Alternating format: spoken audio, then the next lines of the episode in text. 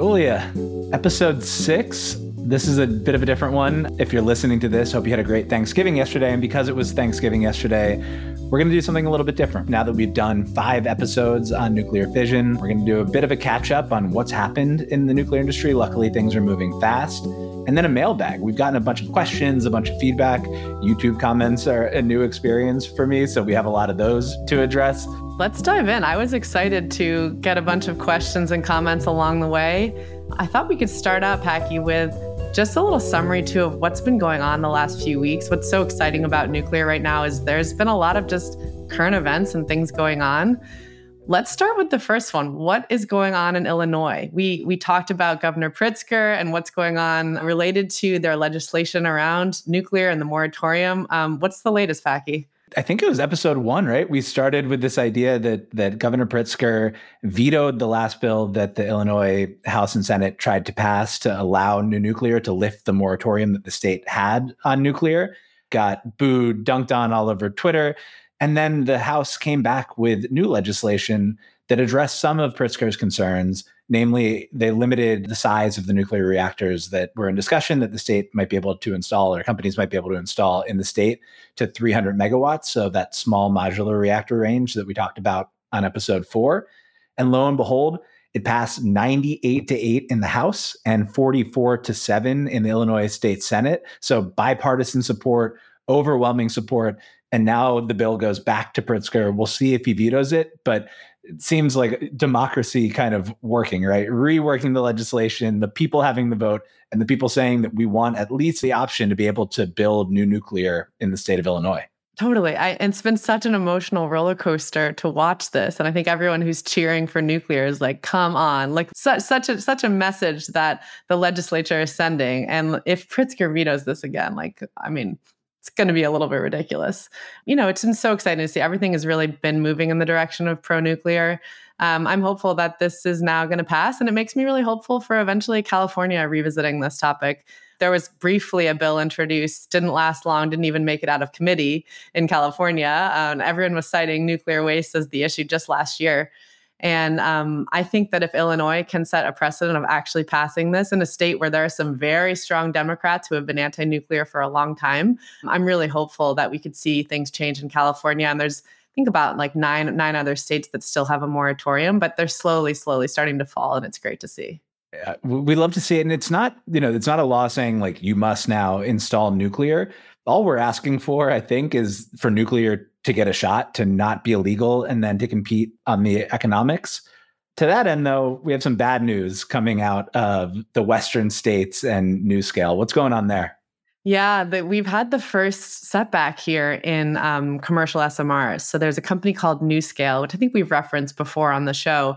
They were the first SMR design. They've been around almost 10 years that has been approved by the NRC so the, f- the first new design the NRC has approved for their small modular reactor back in August of 2022, I believe.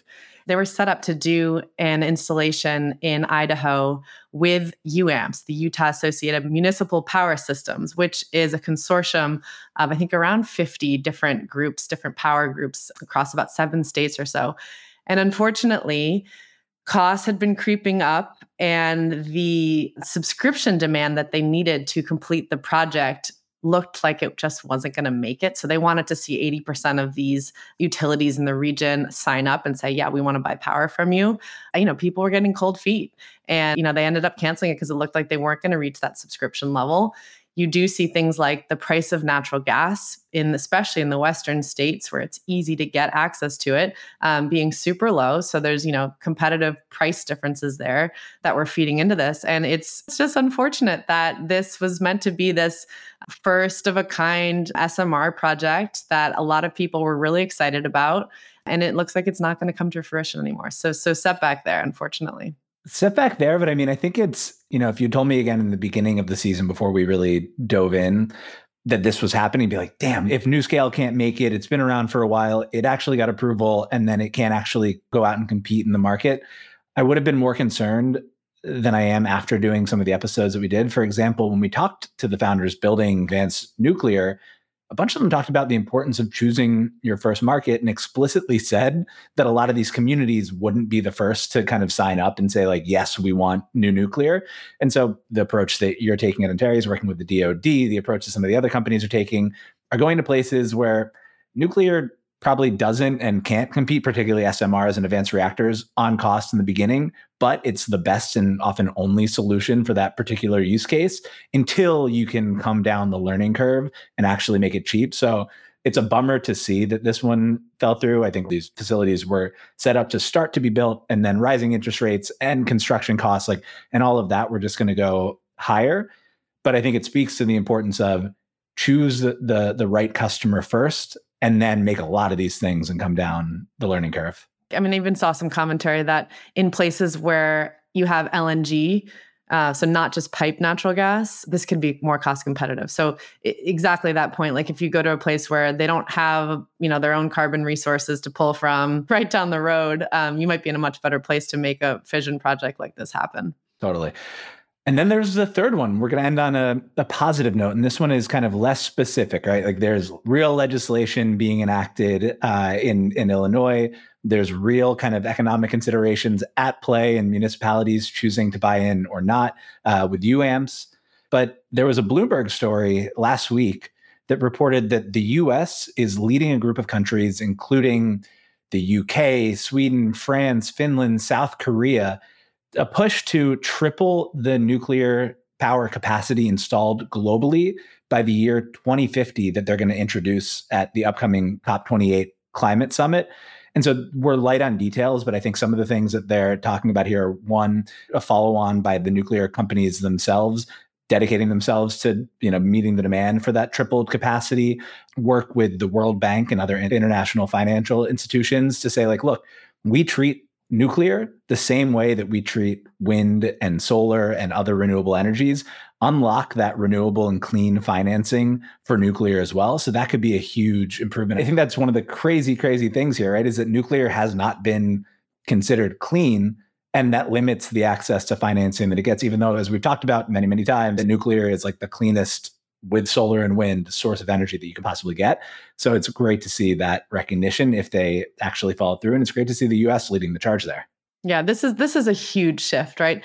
The the previous cops have never had nuclear. Like it just like there were too many people who are anti-nuclear that it wasn't even allowed to be brought up as a topic. It's really exciting to see. One of the things that people always said is these like global international climate summits aren't really taking climate seriously. Like maybe they don't actually believe what they're saying if they're not including nuclear in it and now they're including nuclear in it. So like maybe we have something really to to worry about on that side. But I, I think it's it's awesome recognition and again just gives nuclear another shot to compete on a level playing field yeah totally well let's dive into the questions we've gotten a bunch of questions comments along the way we'll answer some of these ourselves and we've also asked some of our friends to come in where they have real expertise and so you'll be hearing us talk about it and you'll be hearing clips from other people kind of throughout the episode the first one, I got a, a, DM from Josh Payne, who runs a nuclear startup himself. Great first two episodes of the new podcast. One thing that I didn't hear discussed on the history section was the QA or Quality Assurance Program and standard changes in 1969 and 1970.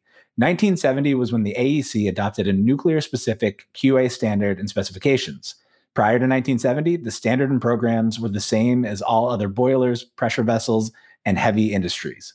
The QA requirements are one of the main reasons making new builds in the US so difficult. So, what's going on here? For this one, we turned to Jim Hopf, who I've met via some nuclear advocacy work I did around Diablo Canyon. He's a retired nuclear engineer and has written about this topic. So I'll turn it to Jim. Yeah, I would say that that 1970 decision by the AEC definitely led to significantly increased costs in for the nuclear in the future. In fact, my personal opinion is it's probably maybe one of the most important decisions ever in terms of the cost arc of you know nuclear going forward. Reports show that you know special nuclear grade versions of a given component compared to non-nuclear versions that are similar or identical, the nuclear grade version costs like three times or several times as much, and in some cases as much as 50 times as much just for that nuclear QA, you know, equivalent component. Um, you know, there's a saying in the nuclear industry that what de- the main factor determining the cost of a nuclear project is not the amount of steel or concrete, it's the amount of paper. And what they mean when they say that is documentation. And they're mainly referring to QA documentation as opposed to, say, engineering analyses or analyses done for the, the NRC license. And my personal experience in the nuclear industry, I used to work in the dry cask storage industry, kind of corroborates that. The nuclear grade requirements did add a lot to our amount of effort, the amount of time, the amount of cost. When the dry cask storage industry was in its infancy and my company was there, we actually used typical industrial suppliers for our steel and concrete cast components.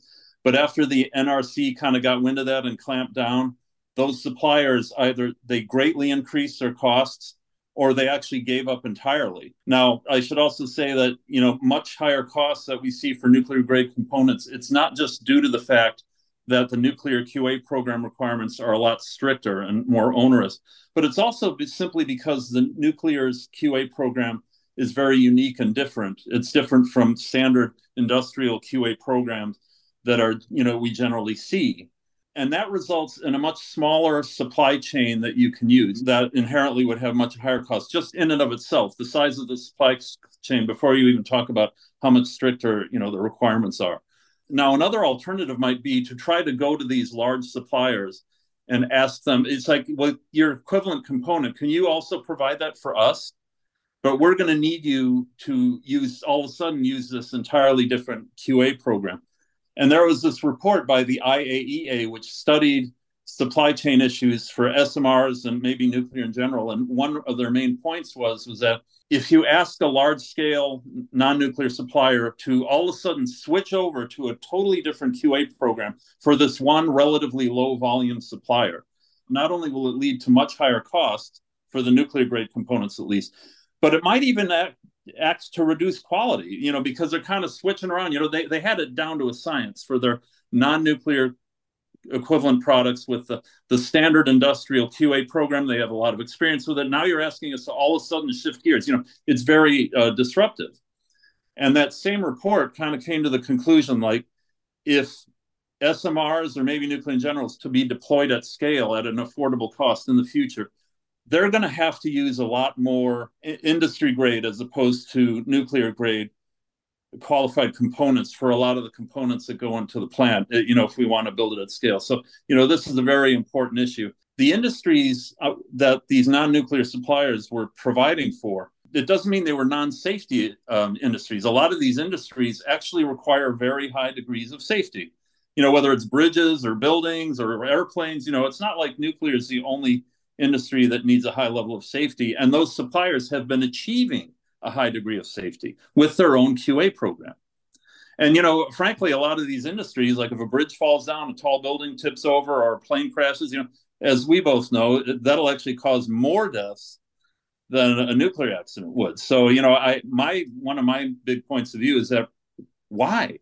You know why is this necessary? And i'm a big believer in that yes if we switched over to kind of more reasonable qa requirements or perhaps even you know uh, qa requirements that are out there i personally think that it would cause a very significant drop in the cost of uh, reactors going forwards perhaps like this IAE report said, perhaps SMRs in particular. The point on QA from Josh and then Jim's answer just shows how deep this whole thing goes, right? Like we went to an insane level of detail. And one of the first pieces of feedback we got was you missed this other piece of detail. So I think it just shows how complex this whole topic is and how many pieces need to be kind of uh, unwound and, and worked on in order to make nuclear competitive again. Thanks for listening so far. Hang on, we'll be right back after a quick word from our sponsors. Hey everyone, Eric here. At Turpentine, we're building the first media outlet for tech people by tech people. We're the network behind the show you're listening to right now. We have a slate of hit shows across a range of topics and industries, from our AI and investing cluster of podcasts to shows that drive the conversation in tech with the most interesting thinkers, founders, investors, and influencers, like Econ 102 with Noah Smith. We're launching new shows every week, and we're looking for industry leading sponsors. If you think that might be you and your company, email me at erik@turpentine.co. That's E R I K at turpentine.co, and let's partner together.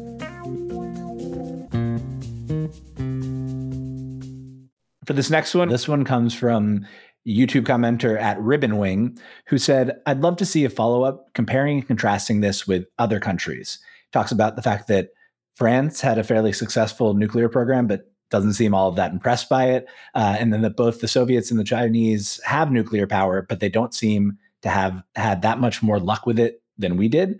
So why haven't they been more successful than we were? I'm going to give this one to you because it's a, it's a toughie. This is a great one. And I'm happy to see they called out France because France decided to, back in the 70s, make a big commitment to nuclear. They are now almost 75% of their grid run on nuclear energy. And um, it's been huge for them, both on the cost of generation um, and then uh, meeting carbon goals. And that's something that that region cares a lot about.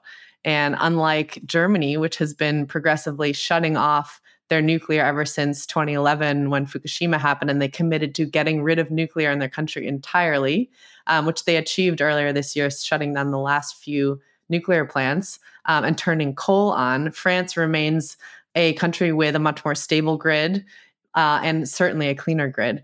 The Soviet Union and now Russia and China are both ones building more nuclear right now than anyone else in the world, certainly more than the US. China's interesting though, because they are new to the nuclear game, relatively speaking. They're only kind of single digit percentage of their grid on nuclear right now.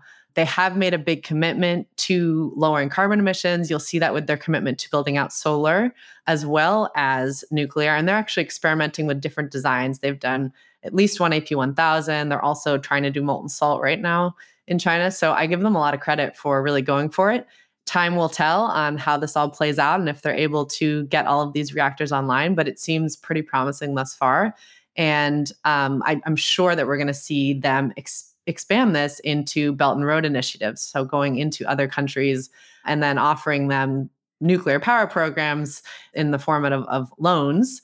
And I I think that the US, this is one of those things like the US should be getting involved here. And, and people have been starting to talk about the US needing to get back to being a leader on exporting things like nuclear technology. So glad to see that happening. Um, China's making it happen. Russia has about the same percentage of their grid um, that's from nuclear energy as the US does, so just under 20%. And you know, they have abundant natural resources in terms of natural gas, oil, coal. So I imagine that's maybe one of the reasons why they haven't gone up to a higher percentage of their grid being nuclear but they're also exporting. So they take it seriously. Um, they have a bunch of different types of reactors online in the Soviet Union. So they're doing a great job too. And last thing I'll point out is that Ukraine, uh, which was formerly part of the Soviet Union, has about 55% of its grid from nuclear energy. So, so almost as high as France. So I give, you know, kudos to them. And this is where Chernobyl was based for being committed to nuclear energy. And I think having that work well for them in terms of energy security. There's a, a lot in that one. I mean, first, yeah, the the premise of the question that France hasn't had spectacular results. I mean, I think particularly to your point, when you compare and contrast it with Germany, they haven't had to shut down industry in France to the extent that there is industry in France and people, you know, work more than, than 35 hours a week. But like, I, I think France is a success story. I think it was threatened recently, right? And then uh, Macron pushed back and they ended up keeping their, their nuclear capacity online. So big win for France there. China is going to be this amazing kind of miracle project if it works, where they're going to triple the capacity that they have, maybe even quadruple the capacity that they have on the grid over the next decade. Isaiah on a previous episode mentioned that China is kind of using old designs and just repeating them and, and, manufacturing them at scale, and they can take the land and, and kind of put it wherever. And so it'll be cool to see if they can actually get things done kind of quickly and cheaply. They're estimating two to three billion dollars uh, per gigawatt, which is a lot cheaper than we do it here. And you're right. I think probably one of the reasons that that COP28 announcement or rumor, at least, uh, coming out of the U.S. is probably because the U.S. wants to start exporting these things as well. Just like we want our AI to spread across the world instead of China's AI, I would imagine that we also want to be the ones providing power to the rest of the world. And if China's doing it, it's actually this really good for the world kind of uh, competition between the U.S. and China. I like these proxy wars where it's you know on nuclear energy and getting more energy to to more countries. And so hopefully we keep spurring each other to do more on that front. I love that point, Packy. And we've talked about this, you know, the nuclear energy Cold War. Let's bring it back and start competing to um, to do good things on um, long time horizons, right? Like build nuclear power. So uh, yeah, let's let's make that happen. Amen. This next comment here is about solar, and we covered this briefly, talking about LCOE or the cost of putting new solar on the grid. And the comment here is about: Do we miss some things? Um, we included some things, didn't mention others. We'll pause here for a second to dive a little bit deeper into the solar cost curves with Robert Bryce, who's an author who wrote Power Hungry, a book that talks about the myths of green energy. He is a skeptic of renewables. We will dive much more into the topic of solar in our next episode, where we cover all the different energy sources that are out there beyond just nuclear. So we're getting the full energy landscape. So a lot more to come. We'll hear from some very pro solar people as well on the next episode. Hi, everyone. I'm Robert Bryce. I live in Austin, Texas, and I'm an author, I'm a film producer, and I'm a podcaster. And I spend a lot of time thinking and talking about energy and power systems.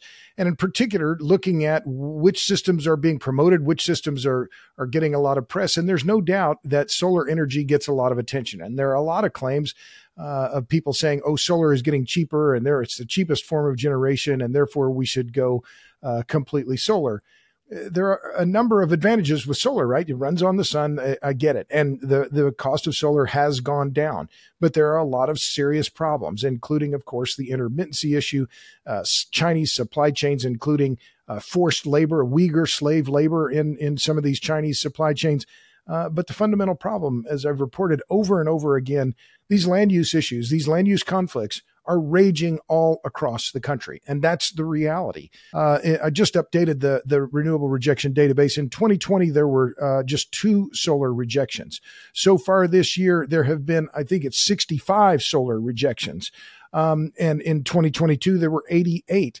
Um, and, and, so it's happening all across the country. In just the last month or so, there have been rejections in Kansas, bans on uh, uh, wind and solar in Kansas, in Harvey County, Kansas, and Venango Township. Uh, the Planning Commission, Venango uh, Township, is in in Pennsylvania. Uh, they just rejected an 80 megawatt solar project that was going to cover something like 900 acres of the township uh, with solar panels. So that doesn't fit the narrative that you hear from these big NGOs that are promoting uh, renewables.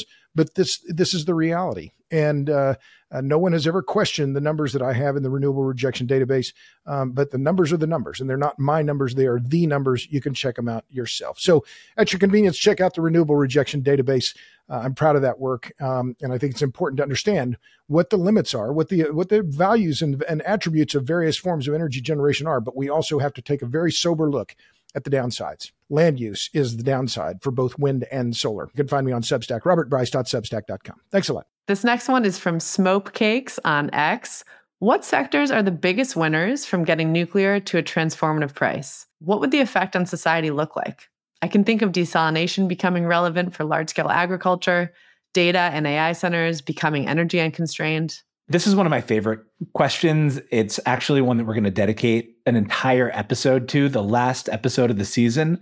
The point, as we've kind of talked about this whole time, isn't just to have more nuclear energy or more energy. The point is to be able to do the things that having more energy, cheap, clean, abundant energy allows you to do. So, certainly, desalination is one of them.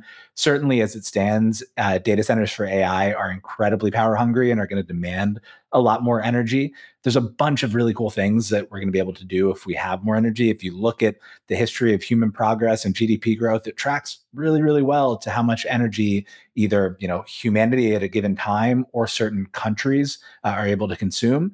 And so the world gets better with more energy. But we're going to save the specifics for episode 10. This next one is from Manila Zilla on X. Would love to hear your views on investing in nuclear physical Sprott ETF, miners, etc., and viability of uranium itself if fusion takes off. We'll hear from Tim Rotolo of Range Fund Holdings for this one. So, this was a super timely question because we actually are introducing a new sponsor to the podcast, Range Fund Holdings. They have a nuclear ETF launching in December, and we're really excited to bring them on as a sponsor of the show. Timothy Rotolo, uh, who works for Range Fund Holdings, actually gave us an answer on this one. He wants us to let you know that this is not investment advice. Full disclosure, their investment advisors manage a uranium focused strategy, and entities that he controls manage uranium mining index products. They may own securities discussed here. With that caveat, he's an expert. He's thought more about nuclear ETFs than maybe anybody in the world, and certainly anybody that I've ever met. And here's his personal opinion. Tim told us, My personal opinion is that fusion is far from broad commercialization and even further from broad deployment. Uranium is a cyclical commodity, so the current investment opportunity will likely be in the rearview mirror if and when fusion is a practical reality competing with uranium demand. The investment opportunity set for nuclear to date has been narrowly focused on uranium and uranium mining. In his opinion, or as he says, in my opinion, there are two separate and distinct opportunities today. First, the supply deficit driven situation in uranium remains quite attractive, but it's a historically cyclical commodity. Second, the demand driven nuclear renaissance offers secular opportunities across niche fuel providers, advanced reactor technology companies, service companies, utilities, and more. The supply deficit driven uranium opportunity, and the simple thesis here is that the price of uranium needs to rise to incentivize new production in order to fill the supply deficit. The fact that we've talked about a bunch that the uranium supply chain is a little bit tricky and broken has several ways to gain exposure. There's a spectrum based on your capital size, risk, and illiquidity tolerance, etc. For simplicity purposes, he'll discuss the public opportunities, though there are private, direct, and fund investments available. One global caveat uranium is a highly volatile commodity with a very real left tail risk in the form of a nuclear meltdown. This is a very small risk, but it's real and would likely cause a large sell off, so worth noting. One is to own physical uranium proxies via exchange listed funds. Sprott Physical Uranium Trust or Yellowcake in London. There are some pros. They're reasonably liquid. They track the price of spot uranium. And cons, which is they can trade to a large discount with no direct mechanism to close it, can experience equity volatility due to exchange trading or inclusion in ETFs. There are the Sprott Uranium Miners or URNM. For non US investors, there are also versions available in Europe and Australia. The pro there is it's a pure play with exposure to equities and physical uranium and the con is that it's volatile and less liquid for large investors. There's Global X URA, pros, very liquid. Con, it's only 75% pure play uranium and 25% nuclear services. Sprott junior uranium miners, the pros are it's a liquid way to play the junior exploration and near term producers. The con is that it's very volatile, and companies here will require more capital and dilute equity owners. Then there's single name stocks. You can use the ETF as a reference and start doing your own research. The pros are that it's potentially more upside if you can identify something in the ETF you like more. The cons are that they're highly idiosyncratic. There could be mining issues, management issues, risk of dilution, all of which can impact returns. There's also an emerging opportunity in the demand driven nuclear renaissance. This is not quite as obvious as uranium and is more of a picks and shovels play. Service providers, companies constructing reactors, et cetera, Today, the primary option is to own individual securities, but they've created an index. The symbol on Bloomberg is NUKZX, and we'll put a link in the show notes.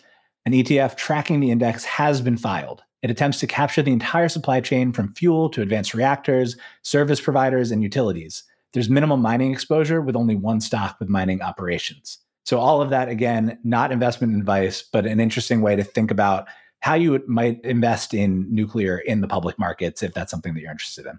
This next one, also an X comment from D.A. McCormick, Packy's brother. If we get energy right in the next 10 years, do any of the things we currently consider eco friendly in our individual lives actually matter, i.e., recycling, paper straws, not using plastic bottles, etc.? Packy, what do you make of this one? I mean, paper straws can can get lost if we never use a paper straw again. Uh, i'll be happy. I mean to me the way that i always think about it is there's this like this sankey chart and there's different things. I mean like pollution and waste are a different thing than energy usage and and you know carbon being released into the atmosphere. We don't want a planet full of litter. We don't want fish and dolphins uh, you know choking on the soda can holders. Like all of those things we don't want. But i do think the broader point of the question is that we major in the minors, so to speak, on a lot of things. We focus on these little paper straws while opposing nuclear. We have these like big, chunky energy solutions on the sources side. And then we kind of like spend all of our time thinking about the uses side. Like I turn off a light bulb uh, and save like this tiny, tiny bit of energy that's great if that's something that you want to prioritize in your life. But I think to me, the most important thing you can do is just put more clean energy on the grid cheaply. See, I, I think conservation is a bit of a dead end generally, and really is like maybe something that people feel that they can control in their lives, but that really, really doesn't make that big an impact compared to just putting more nuclear or solar or whatever else your preferred clean energy source is online. Yeah, I think that's exactly right. There's a lot of penny wise, pound foolish type of environmental activism going on. And again, no problem with for you know, for any of us, I think if you if you want to use a paper straw, great, right? But I think the most important thing here is that we are cultivating an environment where we're constantly innovating, we're oriented around progress, we are deregulating where we can, so we're just not all tied up in all this red tape. Um, and all of that if we can have an environment like that, we're just going to be moving so quickly towards things that are ultimately, in the end, um, much more environmentally friendly and also positive for humanity and, and human flourishing. I think that's such a good way to put it. I mean, there's a couple of really great examples that I love here. One is just direct air capture, which we talked about uh, with Valar Atomics. We'll talk about with Casey at Terraform Industries on the next episode but this idea that this like huge huge huge problem that we have that there's too much carbon being released into the atmosphere might actually just have a technological solution which is if you have cheap enough energy and abundant enough energy you just pull it right out of the air and either put it in rocks or do mm-hmm. something productive with it. So that's the one there's also this great book that, if you haven't read it uh, this deep into the season, you absolutely should. It's The Case for Nukes by Robert Zubrin. He also wrote The Case for Space and The Case for Mars, which were part of inspiring Elon at SpaceX and Delian at Varda to go start those space companies it's like a great aggressive pro nuclear fission and fusion book. And one of the points that he makes is at some point we get fusion advanced enough that you just shoot the plasma at like the landfills that we have and all the materials that we've used and you break them down back into their component elements and get to use it again his like big contention is that there are no natural resources other than human intelligence like everything in the ground is useless until we figure out how to use it and we can figure out how to kind of reuse uh, as soon as we kind of get to that energy abundance and we get fusion that can just break everything down so if you want to recycle I mean, you have to recycle it. I think it's against the law not to in a lot of places. So do that. But if you want to use paper straws, knock yourself out. But I think hopefully the goal that we're going for here is a world in which you don't have to worry about paper straws. Speaking of human intelligence and human ingenuity, we have a comment here from P. McCran on X. Let's get Palmer Luckey on. The latest episode segment of Pirate Wires was on nuclear weapons and how the US went too far in turning nuclear off. Uh, and my response to that is come join us anytime, Palmer. Amen. Next one on X is Jack Calvin Ross. Interested to hear y'all's thoughts on nuclear waste recycling and reuse. Seems huge, but can't tell if it's just a new shiny thing in the space. What do you think, Julia? Yeah, this is an interesting one. I, I, think this is one of those distraction problems where, again, nice to have. Like, would love to see more recycling. Um, would love to see some of that innovation around even you know nuclear reactors themselves that can be run on waste. But we're missing the point here. We need to start building more nuclear power so we can get more clean energy online. As we know, and what we talked about in some of our earlier episodes, nuclear waste itself leaves a very tiny footprint and hasn't harmed anyone since it's been around. So, as we mentioned, the nuclear waste we've used in the US over the past several decades can all fit on a football field and is stored on site in concrete casks. We have a great system to do it. To me, it's like not a problem to prioritize solving right now when we're not even able to get new nuclear power plants online. Um, so I would say it's a little bit of a shiny, shiny object distraction. That's a great answer. I love that we're doing it real here. I guess my one question would be does it help maybe with approval? If you can say, like, I have this new plant, and the thing that it does is it eats all the waste that you're worried about and uses it as fuel. Do you think maybe the NRC or just Congress looks on that more favorably? I don't think it matters, actually the NRC, well, first I'll say this is that's a new design. so you're just talking about long, long timelines to even get something like that passed, right? The NRC hasn't regulated anything like that before. Um, so there is a big hurdle, not to say it's not worth going for, but there's a huge hurdle there. And then the second thing is again, that's not the issue that, you know, is stopping people in terms of being able to get licensed um, or to build something new. Like we have the waste issue uh, relatively solved. I guess the one area where you're you're seeing this be an issue still is in California, for example, when they did try to pass the bill to overturn the moratorium on nuclear in California. the number one reason cited by the people who said no to it were saying we don't have a solution to nuclear waste. So there are some people who are still holding themselves back, I would say, uh, on this topic. But in the macro sense, um, I think it's a small topic. I think we have a lot of other ways where we need to just be pushing the industry forward and shouldn't get bogged down in any waste waste questions. I love it. Trey Lauderdale, who's out there fighting the good fight in trying to extend Diablo Canyon and even expand Diablo Canyon, he asked us a question on X, which is he'd love to see an episode on who are the leading investors in the space, how developed is the ecosystem of angels, early stage VC, late stage VC, PE, and strategics. You just actually got off a fundraising process for a nuclear company. So give us a little bit of a, an overview of the landscape. Yeah, I love this question. I mean, nuclear is having um, a resurgence right now over the last several years, maybe about a decade or so. Many companies have started up, but this is not a category that's massive, right? And you almost wouldn't want to see like hundreds upon hundreds of companies because then we might be spreading ourselves a bit too thin in terms of talent and other things.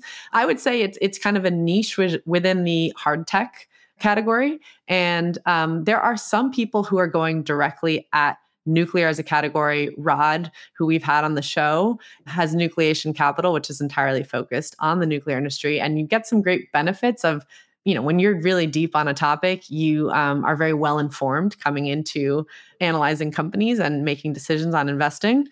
So um, that's a niche to be in, but but most investors have nuclear as one part of a larger portfolio. Sometimes it's a larger portfolio that's exclusively hard tech focused, or like, for example, A16Z American Dynamism portfolio. Um, they have nuclear, you know, have nuclear as part of a broader category there. And then there are others who are generalist investors who are just starting to get more interested in the hard tech category and including nuclear in there. So I think we see a range, but broadly, you know, nuclear is going to be one of many across a portfolio. I love that. Yeah, I think Rod and then we had Catherine obviously talk about the way that she sees the the world of energy. Where Catherine thinks that you know it's a category that kind of supports one absolutely massive winner, whereas Rod explicitly told us that he thinks that it's a category where there's going to be a lot of different types of reactors and sizes serving different end markets. And so that's kind of two different philosophical approaches. I think fund size also matters, right? For American Dynamism at A16Z, they're probably trying to look for, you know, these really, really big companies that can kind of own the market. And for someone like Rod at Nucleation Capital, focused on nuclear with a smaller fund, you can get these like pretty good outcomes across a bunch of different categories. But the space is so early, it seems like there's a lot to, a lot left to be worked out. Yeah, absolutely. Okay, this next question is from Michelle Kanzi on X. What's the policy playbook in the West to shift investments from renewables to nuclear? Let's turn it over to Brett Rampal. He used to do nuclear policy over at Clean Air Task Force. I'm Brett Rampal. I'm the Director of Nuclear and Power Strategies at Veriten and also the Chief Technical Analyst at Segra Capital Management. Today's best sort of policy levers to consider around enticing investment in nuclear energy are really some of the same things the industry and advocates have been asking for for decades equal consideration with other clean energy technologies and a more even playing field. The recent passage of technology inclusive clean energy tax credits in the Inflation Reduction Act, or IRA, uh, really changed the calculus for many investors uh, considering the nuclear space. And we've seen announcements and commitments from companies directly in response to these new incentives. These tax credits throw future nuclear energy uh, technology projects in the same hopper as other clean energy technologies. And on top of the IRA tech, uh, tax credits for existing nuclear power plants, really changes the entire landscape of thinking around nuclear energy. However, beyond continuing to seek and improve and try to gain that more even playing field, Numerous other policy areas remain that could be addressed to support increased investment in Western nuclear projects, such as supporting domestic and global uranium enrichment and conversion capacity to limit Russian involvement in Western fuel cycle activities, support for the, deploy, the development of nuclear fuel manufacturing, as well as additional nuclear supply chain manufacturing activities, meaningful action on spent nuclear fuel management, support for domestic nuclear research reactor capabilities for testing and qualifying future nuclear technologies, Cooperative policy across the Department of Defense, Department of Energy, NASA, and other government entities currently engaging in nuclear energy demonstration activities to share lessons learned as well as potential resources. Cooperative policy across international borders to limit serial regulatory burdens as well as the regulatory burdens of newcomer nations. And finally, but not least, oversight and additional support for already under development domestic regulatory frameworks for future nuclear technologies. These are just several examples of p- strong policy levers that could be uh, that could be handled and thrown that could entice more investment for nuclear energy. All right, at Miss Murph on X is giving us a layup to start. You're at a dinner party with interesting and interested people. No one is deeply knowledgeable about nuclear per se. Someone comments, nuclear is bad because nuclear waste is bad. What is your single sentence reply? Nuclear waste has a tiny footprint, the size of a football field, for all of the waste we've ever generated in the US in the past few decades. And we have a playbook to manage it on site at power plants, and it's never caused anyone any harm. That was a great answer. I'm going to cheat and I'm going to say that my one sentence is hey, check out this chart. The chart is from Hannah Ritchie, who works with Our World in Data, and it's hypothetical cumulative waste generation per person over 25 years in the UK. A striking chart because on the left side, you have municipal waste at 12,125 kilograms. In the middle, you have solar photovoltaic cells at 201 kilograms.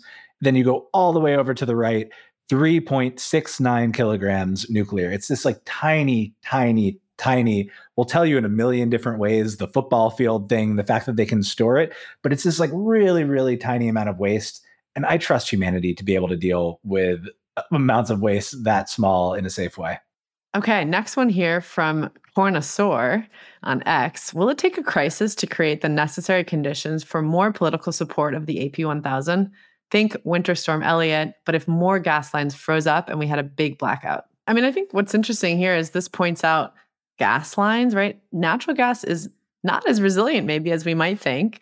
And it's also incredibly volatile in terms of pricing. We've seen a lot more natural gas come online in the US in the last decade or two. That has been the leading driver in reducing our carbon emissions, right? You change out coal for natural gas, which is less than half of the level of carbon emissions. But that's not going to be something we want to kind of like wholly replace our grid with.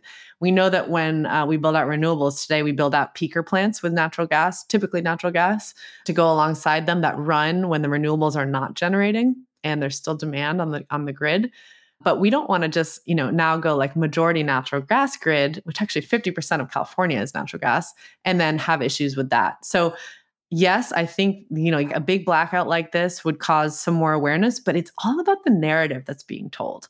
So when people, you know, the whatever whatever narrative the media grabs onto in terms of like, you know, what caused the storm and what should we do about it, you know, wh- why should we care is going to be the most important part. So the fact that more people are aware of nuclear energy now. There are a lot of advocates working tirelessly to help get the message out. Um, I think that's going to be important in terms of letting people understand why nuclear is a great resilient form of energy and why people should be demanding that from their politicians, from their local utility um, to build out. Nuclear is not going to be fast to build, so it's not going to be a quick fix to blackout issues. And it's going to be something that people are going to all agree needs to be done for the long term. I mean, when, when you put it that way, it's it does seem very hard, right? The two things that people are not good at, which is patience and kind of giving up something now for something in the future and then the media narrative piece, I think it's a great point and is like really, really, really hard, even if you have facts on your side. We're recording this a couple of days after SpaceX's second Starship launch attempt, which was a success by every goal that they set out. They went farther than they were expecting to. The separation of the two stages happened beautifully. And there's these like incredible images that anybody with a heart and soul should be inspired by. And then you look at the press, tech press, traditional press and it's like SpaceX rocket blows up again. It's like how is that the story that you take away from that?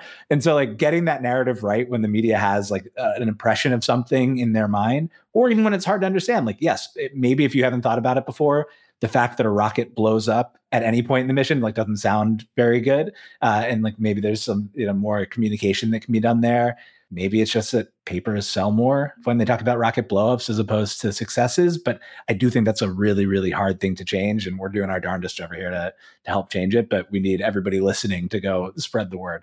All right this next question also from x comes from at ja bridge. He's asking for a deeper dive into developing nuclear projects, including a discussion of grid interconnection challenges and the regulatory approval process. He has a follow up question here, which is exactly how are new gen reactors safer when it comes to meltdowns, and how are they protected against tsunamis and missiles? Julia, I'm going to turn this one back over to you. This is a great question. We talked a little bit about this on episode five when we talked about advanced reactors and the new passive safety mechanisms that they're building in.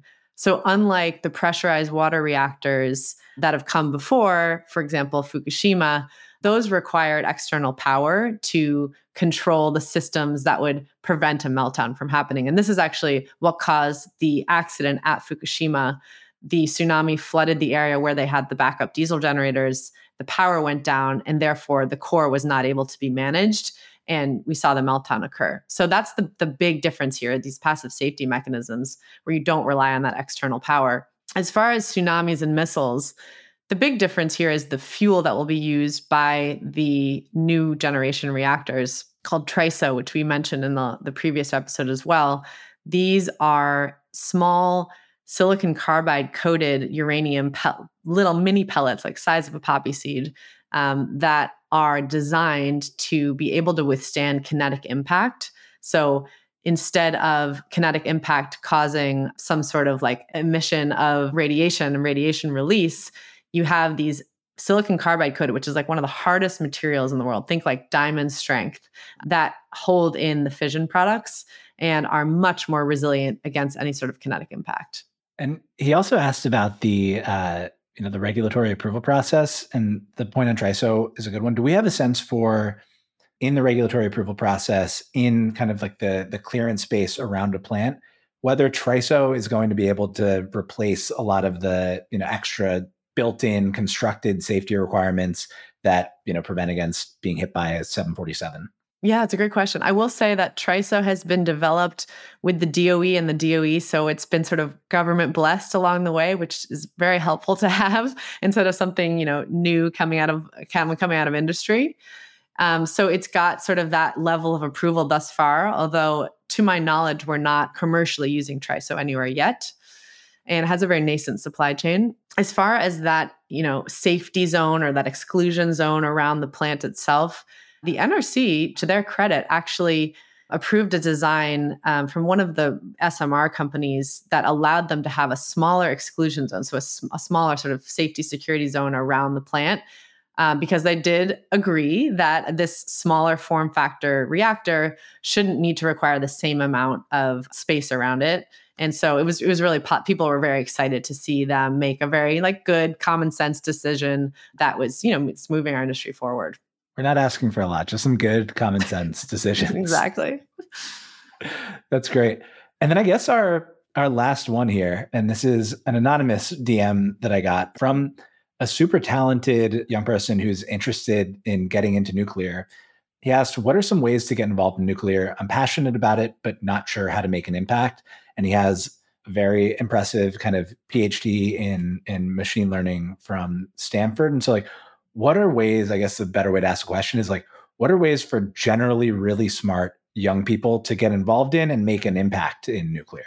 I love this question. Um, I say there's a few ways. One is to work in the industry. So go work at a company. Maybe it's one of the new advanced reactor startups. Maybe it's a more traditional firm.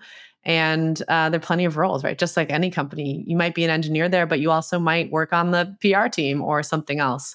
Um, so there's definitely the go industry, go commercial route. There's also the go think tank, uh, nonprofit route. There are several organizations now. Certainly not as many as the the standard environmental organizations, but there are some forward thinking organizations such as Clean Air Task Force. Third Way is another very interesting one. ClearPath that are pro nuclear in their stance and um, are looking for people to be a part of their policy teams, research teams. That's an interesting one. And then the final way would be to get involved with advocacy.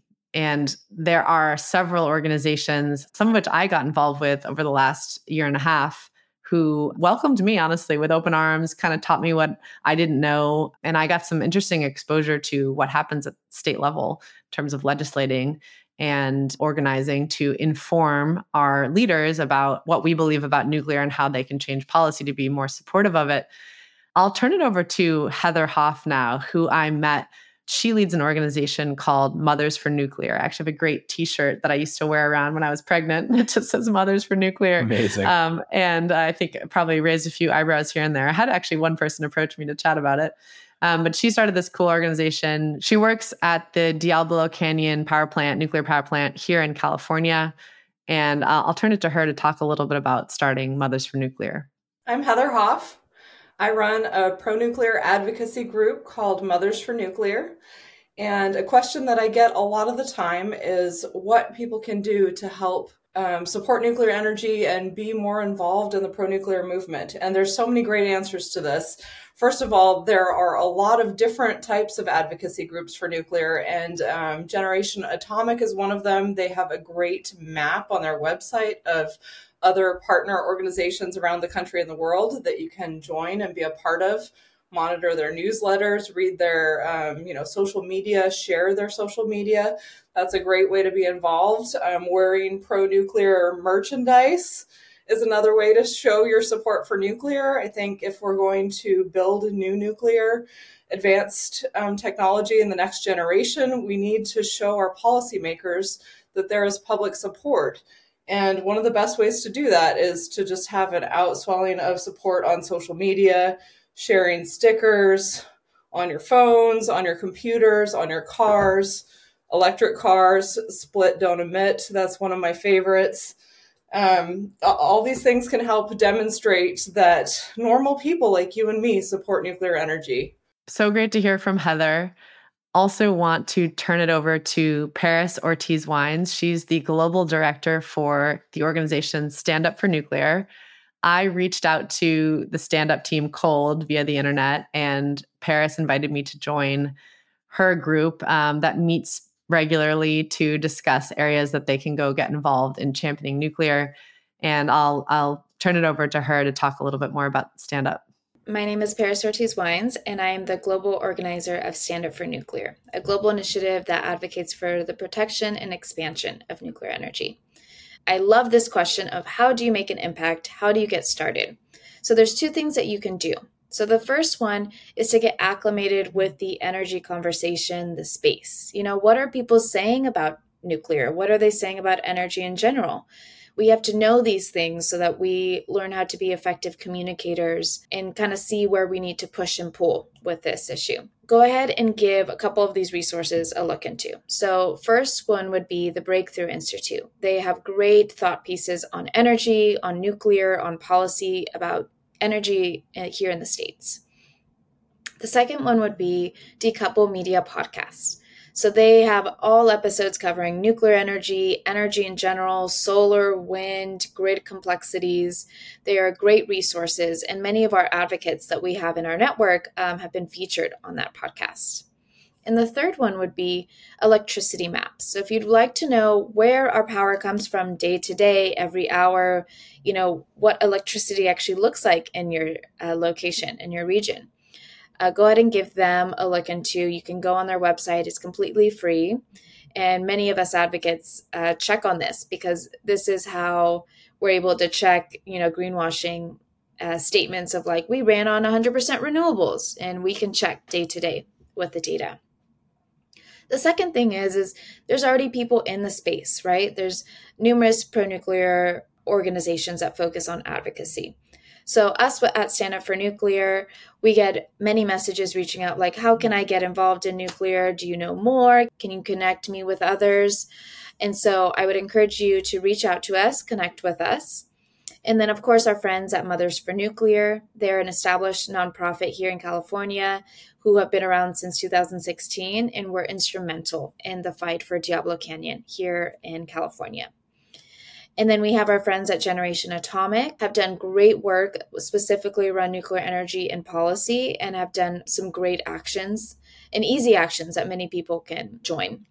And then finally, our friends at Nuclear New York. It is state based, but what they're doing is uniting the climate and union group. So go ahead and take a look at those resources. Get yourself familiarized with what's going on, energy conversation, make the connections. Follow some of these people on social media. Um, we're on Twitter and we have a couple lists the US allies, global allies, and then also just know that advocacy is a wide range of things that you can do. So don't be intimidated, and I wish you luck. I love the idea of getting involved in advocacy. And I think, you know, it's well timed. We wanted to do this mailbag kind of, you know, we missed Thanksgiving Day itself. So you're not going to be able to bombard people with the information from this at your Thanksgiving table. But hopefully you're still with your families, with your friends from home, and having conversations with people about what's interesting to you recently. Spread the word. As we've been saying all season, we want this to move kind of outside of tech circles. I think tech people now generally kind of agree that nuclear is a great thing. We need to make it cheaper. We need better regulation.